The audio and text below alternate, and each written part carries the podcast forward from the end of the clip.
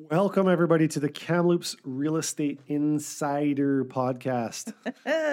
Hello and welcome. I'm here with Mally J, hashtag Mally J. Don't forget to hashtag that on your, I don't know, when you're on. Your different social media pra- platforms. We're trying to raise the awareness of Mally J. So, uh, yeah. Uh, welcome, everybody. Uh, this week's edition to the Kamloops Real Estate Insider podcast. We're going to be talking about something that's very dear to my heart in some ways. Uh, we're talking about termites, Ooh, creepy crawlies. creepy crawlies. My name is Parker Bennett, and I've spent the last 20 years helping people through the process of their largest single investment they may ever make their home. From building inspector to real estate agent, I've chalked up a number of great experiences and strategies for everything related to the home buying experience. This podcast is dedicated to anything and everything around the Kamloops real estate market. Welcome to the Kamloops Real Estate Insider Podcast.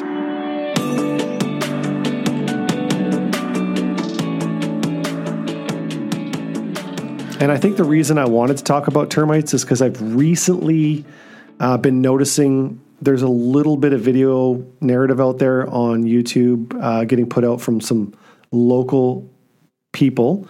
Um, and I, I don't feel the narrative that they're using for termites that are specific to our region is accurate. Mm-hmm.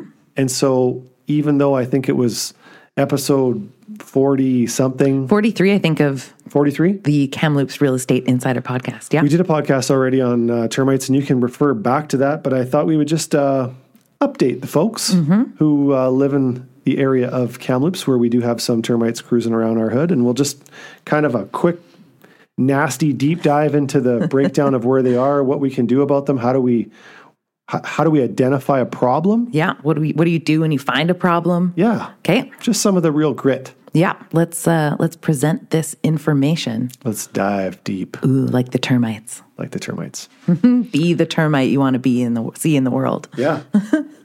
um, here's an interesting fact.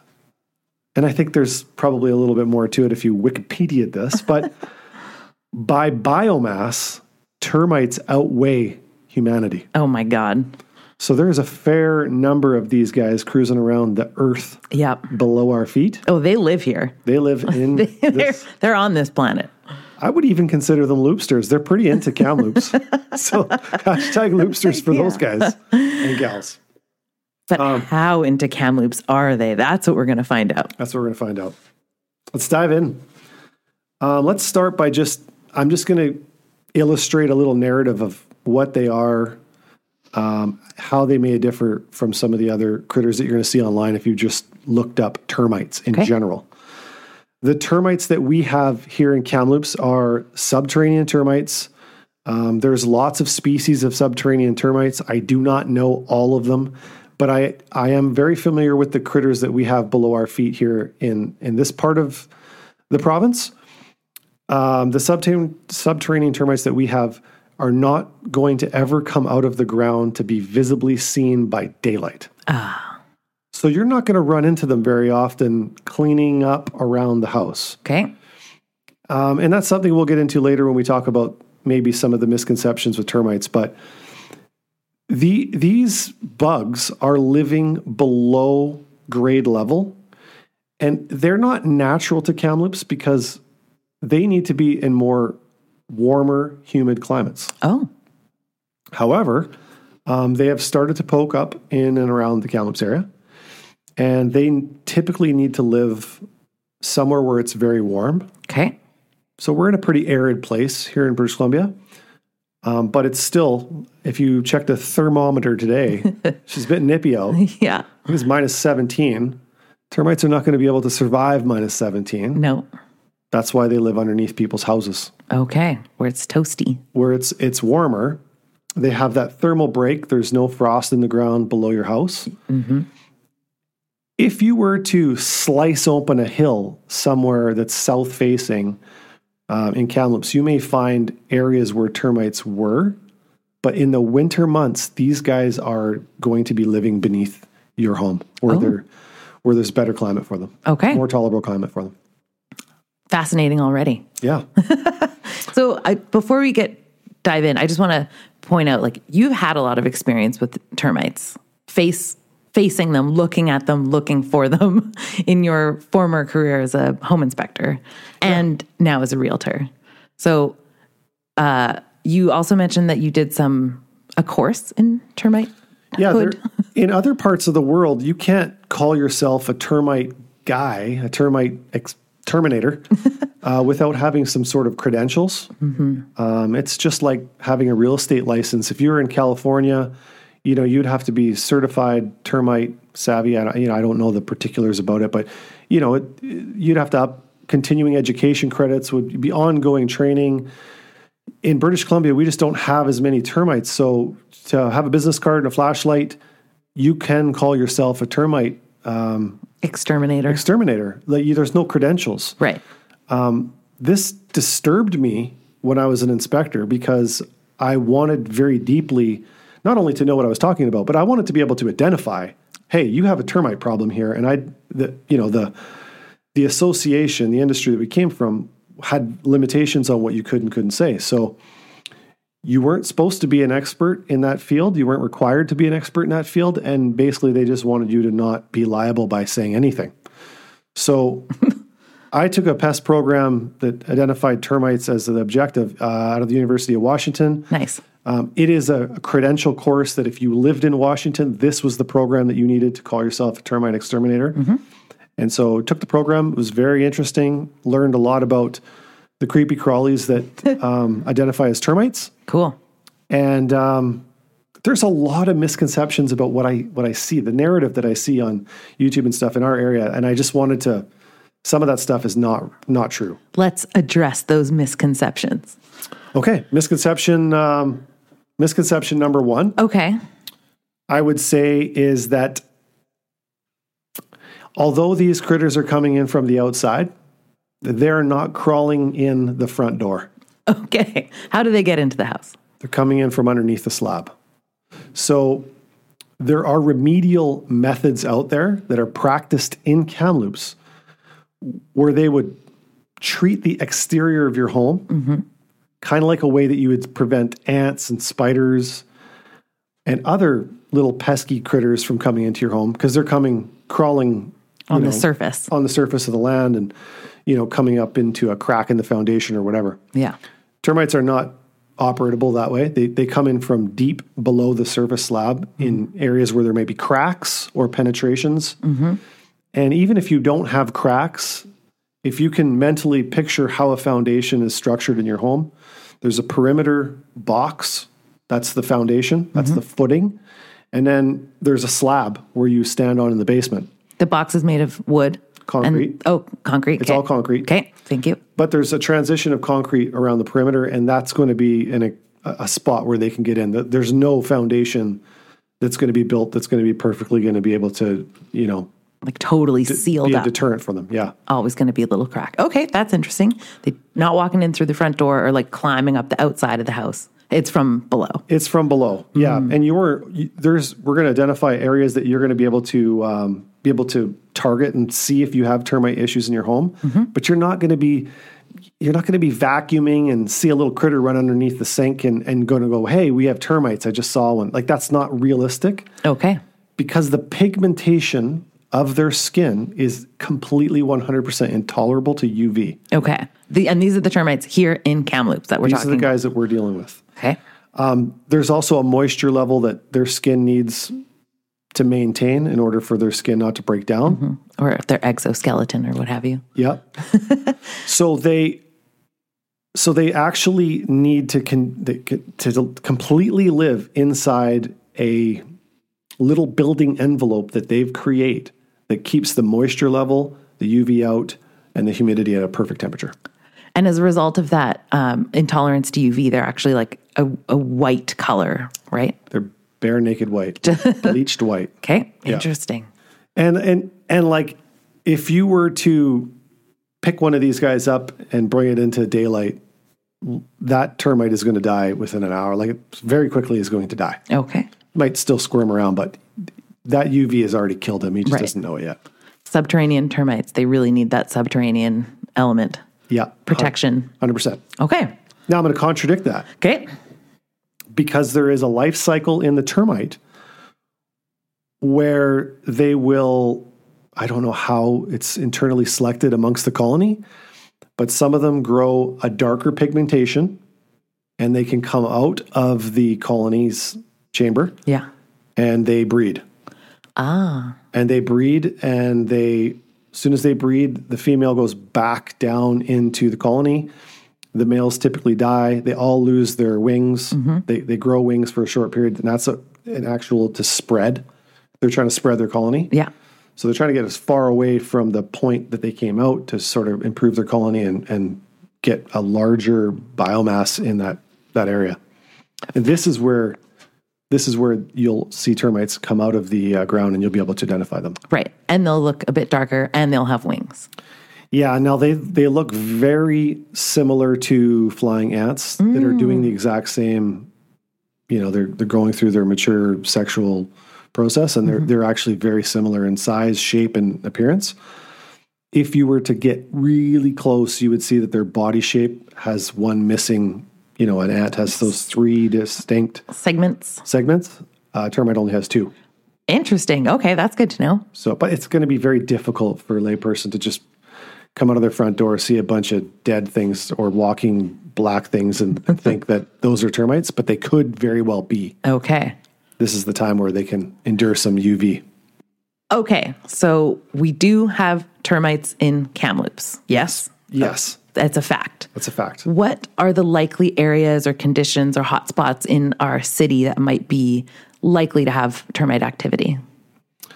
So termites are sensitive to elevation. So when you get to areas like Juniper Heights, Sun Peaks, higher levels of Barnhartvale, Aberdeen, upper levels of Aberdeen, Pine Pine View, there's not going to be any termites at that elevation. Mm-hmm. I'm told uh, from somebody that I do trust, who is a, a, a, a termite terminator in, in Kamloops, who also is very clever with the issue, that this elevation is decreasing. So it's their their area of livelihood is growing Ah, as they become more tolerant to higher elevations. interesting. So a slow, slowly becoming able to live in higher adapt elevation. higher Oh, elevations. So there's that. They're more likely to be found on somewhere with a south facing slope. Okay. And I'll paint you the perfect picture. If you were driving down Westsyde Road, every time you turn left, all those streets, Dever, uh, Pualo, um, Bebic. yeah, I don't know. Bebic. Yeah. Anyways, all those little roads that veer off to the left, To they the all hillside. Mm-hmm. seem to end in like the hillside. So if your house was built, and I'm not trying to pick on anybody, but these are spicy conditions for them. Yeah. If you were to be built into the hill, on the hill is facing southeastern, so it's getting a lot of that early morning sunshine, a lot of the all day sun throughout the afternoon. Mm-hmm. That's going to be a hot spot for them. Interesting. It's a warmer climate. It's Mm-hmm. just better conditions for them. okay. So there's probably like not just Westsyde, but multiple places in Kamloops where that those conditions could line up. Yes. Okay. So nowhere's really out of the woods, but there's right, more right now, I'd feel spots. very safe about you know the higher elevations. Right now, I just feel like we haven't identified them there yet. got it. So better. So how do you tell if you have termites in your home? That's a big question. You know, like how Yeah. how does one go about determining this? There's there's it's not impossible to find out if you have them, even though you're not going to physically see them. The life cycle of the termite breeds once to twice a year. Spring and fall is a very typical um, mating season for them. So they'll come out twice a year, and the little wings that they grow when they come out of the colony and surface themselves, they fall off immediately. And you will see these patches of wings in areas. They can be like on the screens of your windows. Okay. They can be a lot of times they'll be around your furnace or hot water tank in the basement because the two fires that are burning in hot water tanks and, and furnaces create a better environment. There's higher humidity there. Mm-hmm. So they tend, and you know, there's cracks in the foundation. The foundation is usually pretty bare right there. So those are hot spots that you'll typically see these wings. You mm-hmm. won't just see one wing. You'll probably see like you'll just go downstairs one day and there'll be like a hundred wings sitting in a small pile. Okay. This would be a great indicator of a potential issue. You should get someone to look at it. Um, also, they have these mud tubes. And I've recently seen this where a mud tube went right up the wall of a garage. Oh, So very, very easy to identify. because you can see it. yeah, you it looks like someone just picked up a shovel full of liquid mud, threw it at the drywall, and it's sticking on the drywall. Okay. And that's a that's a tube that they've created to access more areas of your of your home to gobble up cellulose. Mm. Because that's what they're, they're that's what they're eating. The cellulose. They're eating cellulose. Fascinating. And the, the primary food source for them, the easy food, is the backing of drywall. It's the paper on the back of drywall. That's wild. Not necessarily the wood framing, it's the drywall. I mean, They eat that too. they eat that too, but typically where you see them really start to get going and move because they, you know, they, they want to move around to get access to other chunks of cellulose is the back of drywall. It's dark. It's behind the stud, you know. Um, other areas would be the the sill plate. So that's going to be the very first framing member that sits on the foundation because it's the furthest away from any UV potential. It's very easy for them to mud tube the side, like the transition between the wood and the foundation, and they can cruise along in there and, and gobble up wood. munch, munch, munch.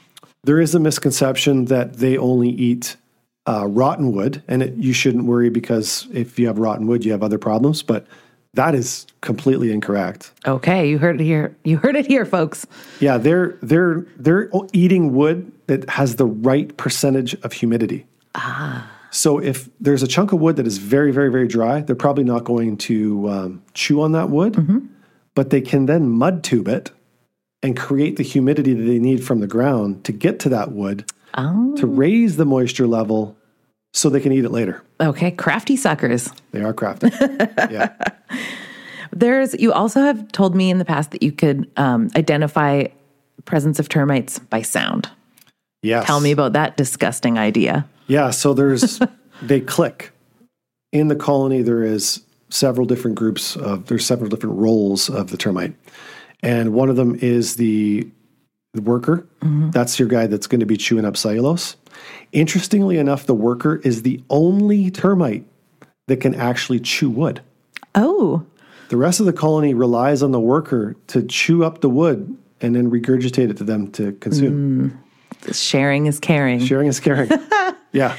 Um, so the clicking comes from the soldier. The soldier is the guy who is in charge. I assume it's a guy. is the the part of the colony that is in charge of motivating the workers to go and and and chew up wood. So they have this click. It's very loud, and it's often confused with the sound of chewing wood. People hear the sound and they think, "Oh, I can hear the bugs chewing the wood," but it's actually just a click. And if you can, if you if you think you hear some clicking sounds in your wall, once you get close to that wall, if you just tap the wall, that clicking will go away. They'll stop. If you just wait long enough, they'll go back to work and they'll start clicking, and that would be another indicator for the presence of termites in your in your walls. Oh, wild. Um, can you tell me a little bit more about the colony structure? Because you've mentioned workers, they're out munching cellulose. The soldiers are basically the drill sergeants Yeah, barking it's a at the great word for them. Yeah. barking at the workers. Is there a queen? There is a female that is the dominant female that will produce the eggs, and that's a full time job for her.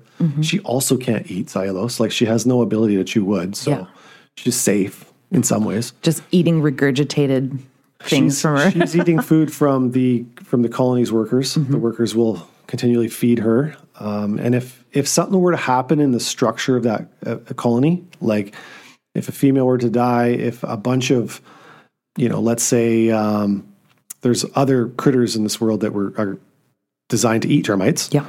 Let, let's say you got chicken coop in the back, or some, I'm just throwing stuff out there.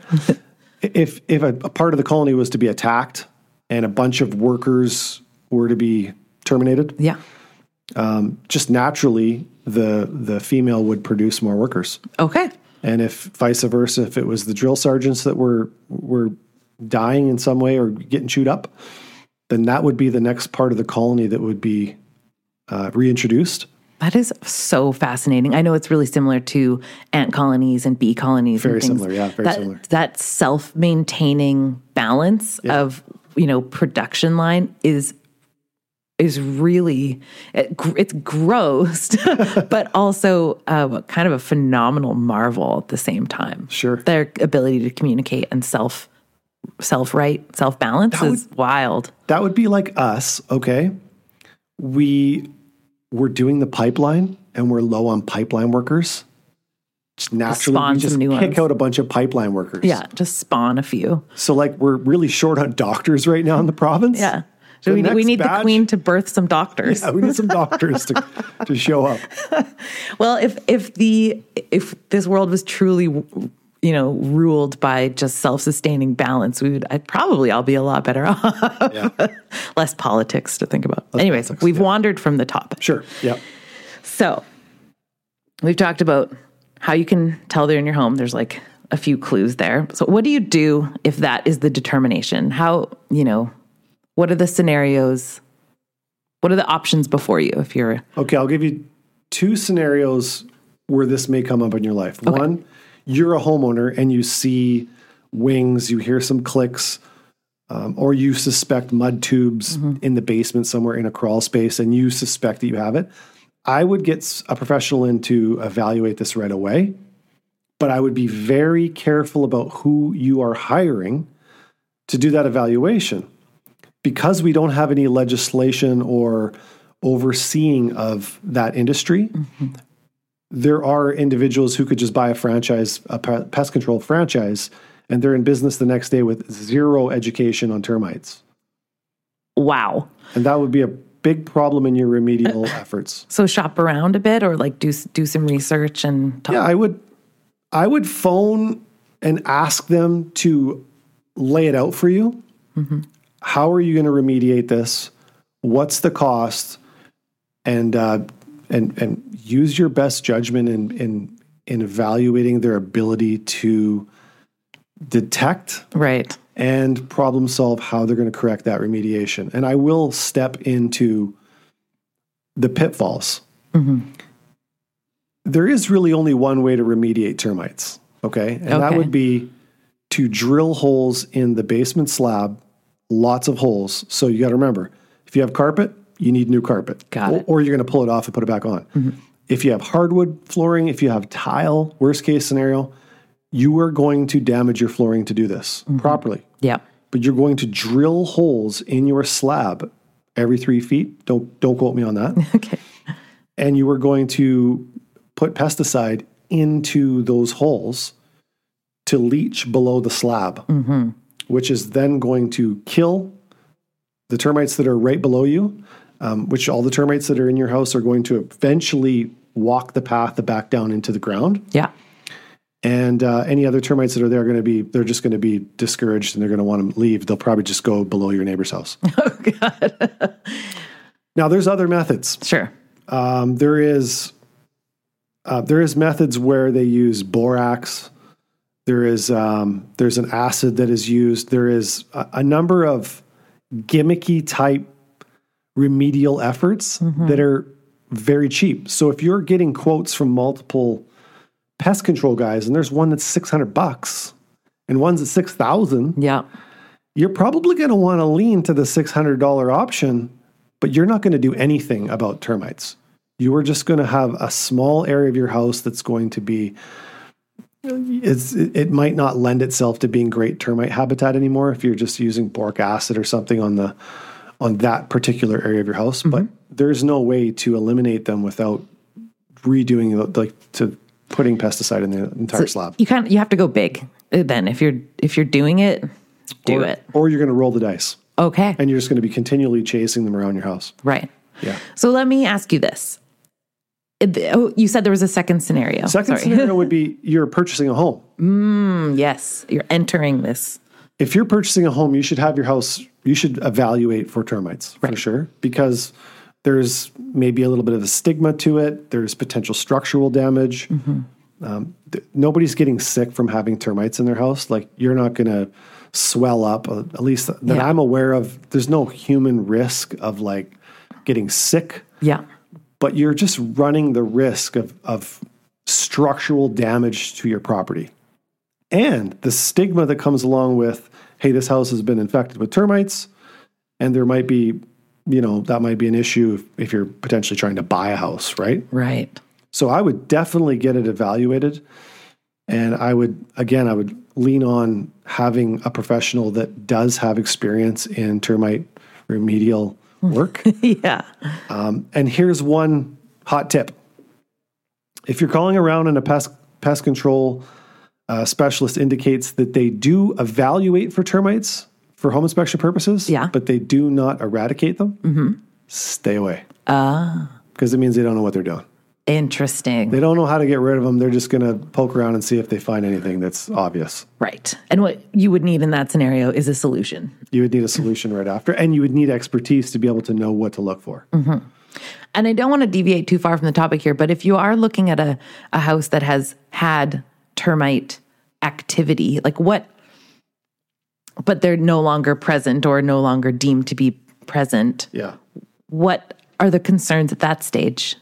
That's a great question. Thank you. J. I'm super smart. Hashtag Valley J on that one. So the threat is obviously more termites, right. but the underlying threat is structural damage to your, Okay. to the mechanical pieces of your home that hold it up. Mm-hmm. And the fear would be that your house would fall down or that there would be some major, you know, I have a cartoon image in my Yeah. head of like being on the second floor of a house and like falling through a hole Right. that magically appears or like walking out on my porch and like my, my whole body goes straight through the porch. straight through. Like, Like, like dang, I got termites. shoot, must have termites. Where it's this huge surprise. So like what do you look for in terms of diagnosing structural damage? Like what are the signs of structural damage from termites? Yeah, and that's a that's pretty difficult to identify, honestly. That's a mm-hmm. challenge mm-hmm. because if they're in your wall, crawling up your side of your wall, and you've identified that you have termites and you you eradicate the house of having termites, did you take the wall apart to see if there was any structural problems?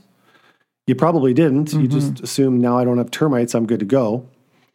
And I would say in most cases, I have not seen a lot of structural real heavy damage before termites have been identified. That's reassuring to me. Yeah. Great. okay, but but what are what would like what would you look for? Like a sponginess to the wood or other than like the visual signs of them like in structural damage Right. aside from taking the wall down.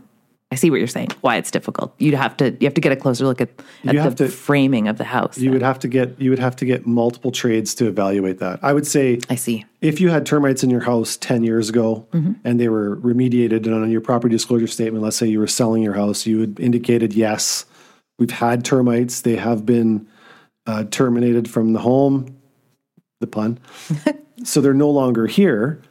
That's great. But now we really got to pay attention to like structural indicators to see that the home's structural components have been performing adequately to ensure that there's not framing damage, sagging of maybe joists, um, or some deterioration of, of uh, materials. Interestingly enough, this is actually a really good point.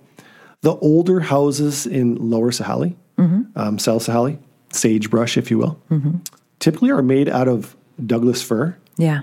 and they don't eat Douglas fir. Really? Yeah. Oh, that's neat. So structurally, that wood is so damn hard they can't chew it. and so they typically don't, I mean, they still can come in if you've had a renovation, if you've built a new deck and you got some mm-hmm. spruce and fir in there, there, there's a potential there. But structurally, those old houses downtown are usually pretty safe from that. Neat. Um, but in saying that, if you got drywall updates and plywood, they, they eat all that stuff. So Right. they could still get in there.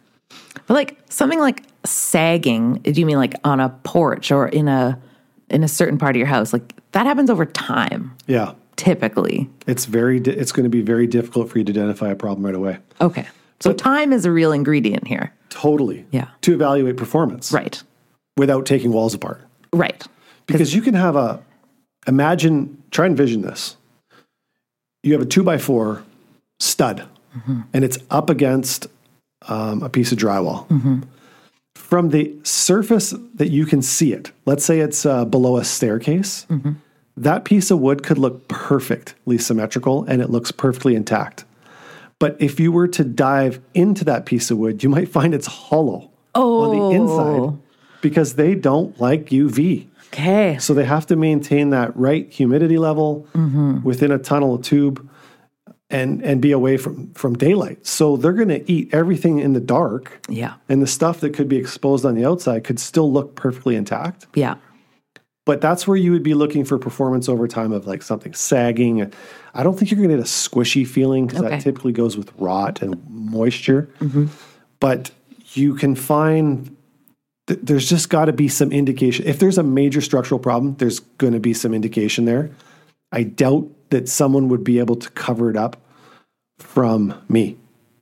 Okay. If you're a homeowner and you were trying to hide this problem, you wouldn't hide it from somebody who knows what to look for. Good point. There'd just be too many things there to look for, yeah. and there'd be just indicators somewhere. Yeah. Okay. So, my next question What kind of preventative measures are available if you're like, okay, I may be in an area that could be conducive to termites? You don't necessarily have them, but it's something you're worried about. What can a, a person do for their property Yeah. to prevent such a thing? So, in 2003, we had a lot of dead pine trees throughout the city limits of Kamloops, The old pine beetle. pine beetle era. And you'll see that there's a lot of properties that have had their trees removed, mm-hmm. But the root is still in the ground. Oh, This is going to invite termite activity because it's going to be a great source of nutrition for them. okay. Yummy, yummy roots. So it would be a good idea to remove rotten roots from yards. Like dead stumps, like that kind Dead of thing. stumps? Yeah, okay. I would say, although the humidity levels that they like typically can conform around some sort of moisture area, usually just the ground. But I find that, like an irrigated lawn, tends to actually deter them Oh, just because you're it's too much water. It's way too much. Ah. Yeah.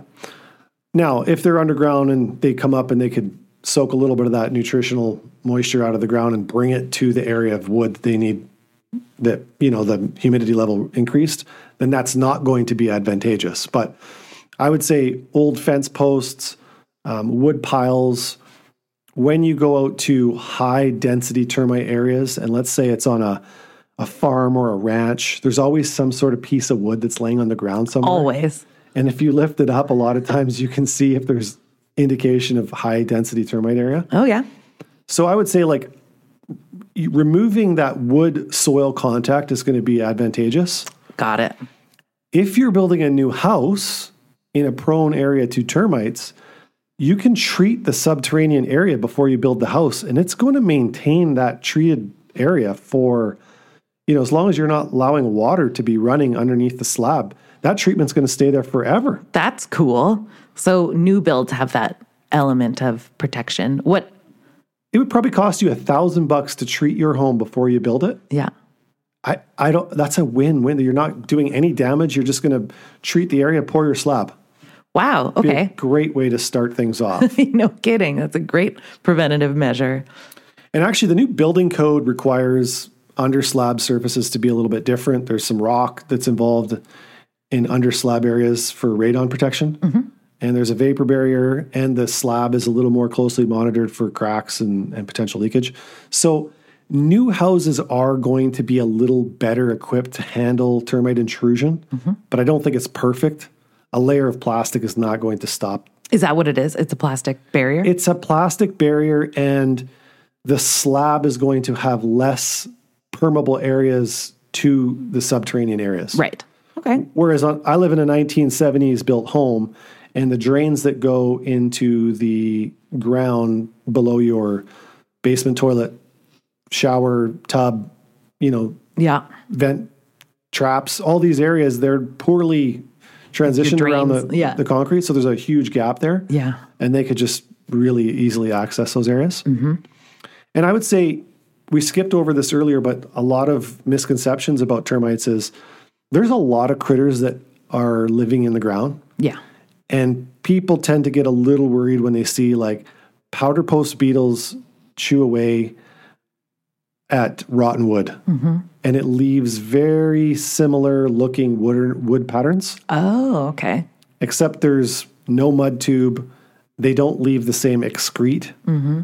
Th- There is some ident- like a, somebody who knows what they're doing can identify the difference between the two, but it's very commonly, you know, they see a chunk of rotten wood somewhere and they're like, ah, look at this, something's been through here. A lot of ah. times, powder post beetles are very Are powder post beetles a threat to a home structure? no, they, oh. they have very soft jaws. They don't eat anything that's not already bro- got broken they're really after like rotten logs in the Yeah. forest. okay. The same with carpenter ants. There's there's multitudes of carpenter ants that also chew wood and they can be very destructive. Mm-hmm. And if you were to Google them, you'd probably see some horrifying stories where carpenter ants have chewed up wood. Yeah. The carpenter ants that we have in BC are also soft jaw carpenter ants. They're typically eating rotten wood. Got it. And they're they're everywhere. Like I could go to your house and find one somewhere in your deck, your backyard. They're not causing any great damage. They're chewing up stuff that's already you've already let go. Got it. Mhm. So the damage has already previously been done. They're not causing it though. they're not causing Interesting. greater further damage. Like they're not chewing up great, you know, brand new framing wood Yeah. inside your house. Although they do tend to come into houses to winter and stuff, but they're they're kind of uh, as They're all right. Silly as that sounds, they're harmless. yeah. Um, okay. Well, last question before we wrap up. Got any good termite stories? um, yes, I know because I know that we talked about termites like on a previous episode. The best termite story was probably on that episode. I can't remember.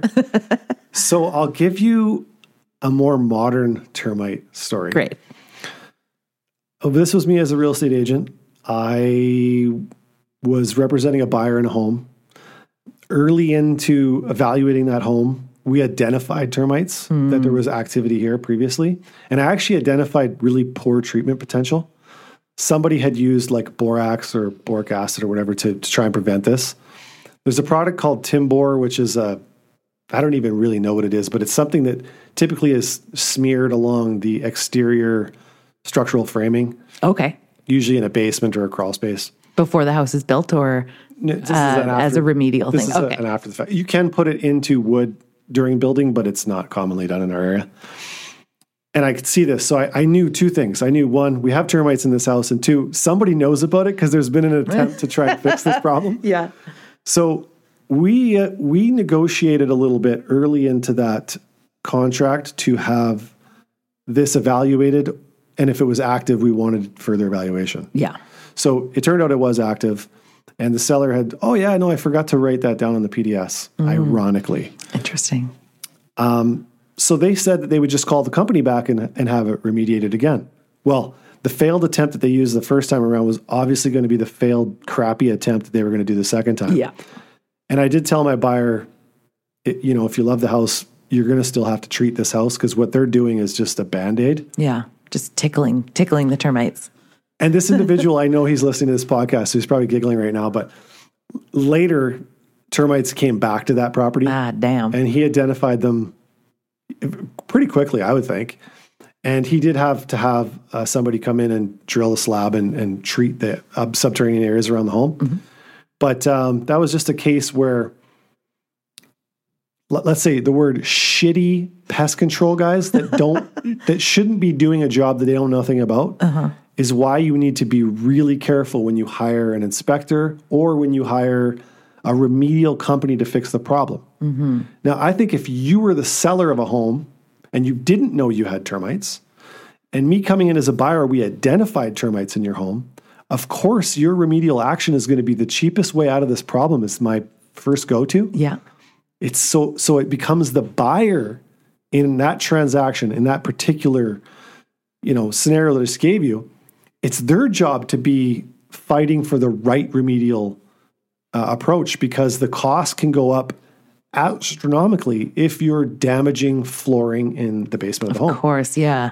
The, the drilling of the slab and the chemical that they use, it's not a huge cost. I mean, it's a day, maybe a two day, pro, you know, process. But if you have to replace tiles or If you have tiles, hardwood or yeah, other damage to to get it done. Wild. So in that scenario, did your buyer get the termite situation sorted or he did solve the problem with the appropriate measure. Very And, good. Um, yeah. so in that case then good on him for spotting the other signs. Yeah. Good. Well, right on. It's an interesting story. It is. Okay, well, thanks for this uh, quick rundown of termites and Kamloops, what to watch for, what to do. I thought you were going to have a termite joke. Oh, this podcast is terminated. Not the whole thing. Oh boy, that was came out super ominous. I meant the episode is done. Not too serious. Too serious. See you guys next time. Bye. Hey, thanks for listening to the Kamloops Real Estate Insider Podcast. Subscribe wherever you listen to get new episodes delivered right to your feed. And we want to hear from you. Send comments and questions to parker at royallepage.ca or reach out on Instagram at pbrealestater.